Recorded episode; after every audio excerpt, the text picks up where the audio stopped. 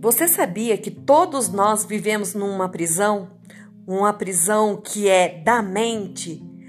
Temos padrões mentais, comportamentos negativos e isso pode ser mudado a partir do momento que você mergulha no seu interior para conhecer cada dia mais sobre você um autoconhecimento daquilo que te traz bloqueios e que não permite você te ter uma vida de sucesso.